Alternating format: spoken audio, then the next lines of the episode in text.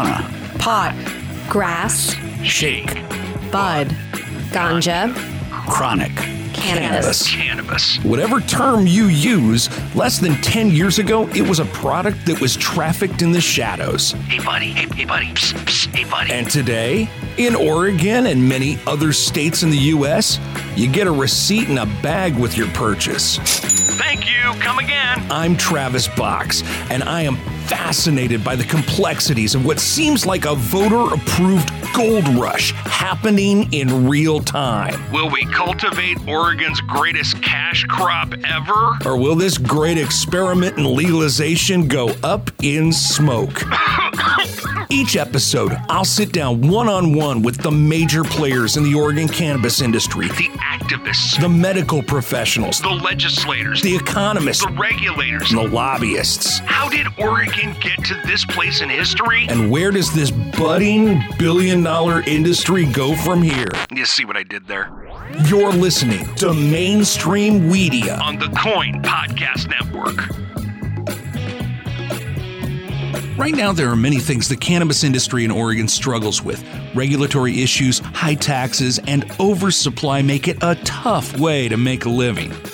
But a darker struggle is the epidemic of robberies, many of them by armed assailants. The frequency of these robberies and the violent nature of many of them have not only the industry sounding the alarm for help, but even the OLCC. Early this year, they formally called on state and federal lawmakers to take action. Today, we'll speak with Paul Padrera, owner of Portland's Best Buds, a dispensary that was violently robbed at gunpoint. We'll talk about the experience, how his employees are doing now, and what needs to change. You're listening to Mainstream Weedia. Hi, this is Jeff Gianola from KOIN 6 News, and I'd like to invite you to watch KOIN 6 News at 10 on Portland CW. It's our award winning newscast, one hour earlier at 10 o'clock. A full hour of the stories that are important to you and your family from the news team that's watching out for you. Plus, Portland's most accurate forecast certified by Weather Rate from Chief Meteorologist Natasha Stenbock. See why more people are switching to KOIN 6 News at 10 on Portland CW. Watching out for you. Welcome back to Mainstream Weedia. Before we discuss the robbery, Paul, what led you to the cannabis industry? I came here in 2011. I came from TV and film. I worked as an assistant director, and towards the end of the series that I was working on, Grimm, I didn't want to continue. I- I'd had a couple of hip surgeries, and I was put on pain medicine. And during that time, I transitioned off of pain pills with cannabis. So two things happened. One, I didn't want to go back to LA and continue working 15. Uh, you know, it was sort of the end of my career physically speaking. So that's when I decided to open up in around 2015 a medical cannabis dispensary in St. John's because I had such a positive experience getting off of pain medicine and wanted to find something new to do after 28, 30 years in film seemed like the perfect match. Tell me the story of Portland's Best Buds. It starts as a medicinal dispensary and then you transition to full recreational dispensary. But based on your website, it still looks like your primary focus is to help people with ailments. Your website has a very compassionate tone to it. So, how did Best Buds start and how have you grown since 2015? So your description is right. I mean, we really do emphasize. I mean, cannabis is a plant, and I'm very, I'm an advocate of all kinds of plant medicine. We could get into the other stuff another time, but cannabis is is a medicinal plant, and most people, even recreationally, whether they know it or not, are medicating themselves for something. And it's better to medicate with a plant than with a pill. Uh, I, I feel very strongly that this is why cannabis is being so mistreated in our society because it is a huge threat to big pharma and it's a huge threat to money that law enforcement makes uh, making bullshit busts on people with cannabis. those are the two enemies of cannabis in the grand scheme of things. It's law enforcement and it's big pharma. Okay, now I want to talk about the robbery, and I know taking you back to this day is going to be tough. I saw the security video, and it was heart wrenching to watch what your employees went through. But walk me through what happened. And this was this past July. Correct. Okay. Take me through the series of events. Okay, so number one, I wasn't there. I was informed right after it happened by my employees and my managers. And what happened was three armed young individuals, African American, two male, one female, all with guns, came in at about 9:30, 9:32. You know, we close at 10. Every shop has to close by 10 per OLCC law. So we were, you know, it's just the last half hour can usually be, it's dark and it's usually, well, sometimes it's busy, but usually it's slow. At this point, it was slow. Somebody had just, a customer just left. These three individuals came in brandishing, each one of them, three of them came in with guns. We, we have a policy. Every store has a policy. We don't fight back. We don't fight back yet. And so we are, our bud tenders are trained uh, to just give them whatever they want. It's just money. It's just product. We can replace all that. We have insurance. It's okay. But we can't replace people. So they complied, but these two, the two males, proceeded to brutally beat up the, the bud tender that was in the front as they were gathering product and cash that he gave to them. They proceeded to brutally beat him up, pistol whip him repeatedly. Then they dragged him to the door that leads to the back and put a, put a gun to literally put a gun to his head and he couldn't open it fast enough. So they pistol whipped him again. And then they stepped back. This is all on video. And they gave they gave him a standing count, like 10, 9, 8, or we're gonna blow your head off. He got the door open. They went in as they walk in towards the back, my other employee was just coming out of the bathroom and startled them. They yelled at him to get on the ground, and I guess he didn't get on the ground fast enough. And that's when they fired their weapon right over his head. And that bullet hole is six inches from where he was, where his head was. Okay. I've stood next to it. I've seen the video. They shot, they missed him by six inches. So that changes everything in terms of, I mean, if they just came in and robbed us, it just would have been another robbery. These kids were out of control. And then they went to the back, they got stuff out of the safe. We don't keep money there. We're not, it's minimal. They did take some cannabis and then they ran out. The whole event took just under three minutes. At this point, they call 911 and then they call you? They call 911, they call me, they call my managers, they call me. The police arrive within 10 minutes. They were very, they saw the video. They, we took them through it. They were very professional. They seemed new. They seemed a bit new. They, in fact, one of them said, we don't literal word for word. She said, we, we don't prevent crime. We just clean up after. And I, I was pretty appalled by that, but it wasn't, it, she was just saying that as a matter of fact you know, because they can't magically prevent a crime from happening. But when she said cleanup, I'm I'm thinking, is it so rampant that they're literally there just to like clean up bodies or clean up a mess? I don't. I have no idea. And so it's very difficult to speak about this event in my shop and not talk about the greater problem in, in Portland with gun crime. So they went through their investigation. The girl, the female criminal, left sunglasses. So they said they were going to try to run DNA on that. We haven't, they haven't been in touch with us since the crime. And I feel like it's in a file on someone's desk. And we, now this is where it gets a little strange. So they did a very thorough investigation. They looked at the bullet hole, they found the shell casing. Somebody else the next day found a clip, an empty clip around the corner where they ran from or where they ran to after the crime. And that was basically the last contact that we had with the Portland police. And I don't expect to have any further contact with them about this because right now they're dealing with like people getting killed in the streets. After living through that night, how are your employees now? So we offered them time off, extended paid time off, and they both declined. They wanted to get right back to work. One of them has since left for other reasons, and the other one has remained, and he, he's great. He's been there for years, and uh, he, he's okay. I mean, people process trauma in, in very different and mysterious ways. And sometimes trauma doesn't get processed until long after the traumatic event occurs. I, I just hope and pray that he's processed it and he's okay. But he he really is solid and he, he's a great great guy, great employee. Love him to death. Did this event force you to change how you conduct business? Yes, we we now have a security guard at night out front. As far as the process in the shop, we had a pretty we have already before this have and all shops do that are compliant checking IDs and and all that. Uh, we're considering putting another door in with a buzzer and buzz everybody in. But you know, every layer of security that we put in costs money. It makes it inconvenient to the to the greater public.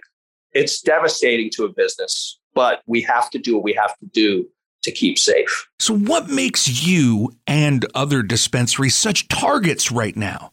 I mean, you're not alone in your story, sadly. It's becoming tragically common in Portland. So, what makes cannabis dispensaries such ripe targets for this type of criminal activity? Well, as you know, we don't, because the federal government considers this a Schedule One drug, which is the most, we can get into that later. It's a joke. We don't meet any of the Schedule One criteria. But because it is a Schedule One drug, the most dangerous drug on the planet, according to the United States federal government, we can't bank. Now, I do have a bank, MAPS Credit Union. They they do the states have figured out ways, but it's still uh, we can't use credit. We can't receive credit cards. People still use ATMs. There are debit card workarounds, but the basic thing is when the customer pays at the point of sale, they're paying in cash. So you have the combination of a cash only business and obviously a product that can be sold on the black market, whether it's here or across state lines, it's a valuable product. Paul, in your experience, what needs to change? Well, first and foremost, the federal government has to concede that this is every state's going to make this legal. The feds have to get off their asses and legalize this and, and just tax it, just put a federal tax on it. If, if they, the feds just want their money, there is a social aspect of it, I think, for Republicans that still think cannabis is a gateway drug, even though all the data says it's a reverse gateway drug. It actually helps people get off of other more dangerous drugs, including mostly pharmaceuticals that are prescribed by doctors, but also other illegal drugs. People, uh, cannabis is a very, uh, it's a very unique plant. It gets people off worse drugs. So until the feds legalize, we're going to have these problems. When it comes to federal reform, I know that there are two bills, one in the House and one in the Senate. In fact, Ron Wyden is the co sponsor for the Senate bill, and Earl Blumenauer has been an advocate in the House for this for decades. Both of these bills are overarching umbrella, full spectrum federal reform, and the likelihood of those getting through anytime soon are slim at best. If the government were able to right now pass safe banking, is that what would help the most for you right now? Uh, if that would allow us to, we already have banking in Oregon, but if it were to allow you to use credit and debit cards like a normal business, absolutely. If we could conduct business like any other business with credit cards primarily, we would not be such a target. People would still probably want to rob for the cannabis. And they didn't get, they did get cannabis. They didn't get a tremendous amount of cash because we have very strict protocols with the amount of cash that we have in the till and the amount of cash that we even have at that shop. But it would help. It would help. The perception is that we're just rolling in cash. It's just not not right. But if we had credit cards, it would probably, and we were treated like any other business, then criminals would probably not see us as such an easy target. Do you feel, either at the local, the state, or the federal level, that your needs and the needs of the cannabis industry, specific to these violent robberies, Do you feel your voices are being heard at all? Absolutely not. Not at all. How do you advocate for yourself in the industry? Do you advocate through the Oregon Cannabis Association, uh, the Portland Bureau of Community and Civic Life's cannabis program? Are there people that you're trying to get through to and it's just falling on deaf ears? I'm not a member of ORCA, but I, I have heard that they're a great organization. Until they start addressing 280E and federal laws, I'm not really interested. That's just me personally. The other government organizations, I was very, very involved in and almost an activist way in getting meetings with commissioners back in 2015 and 16.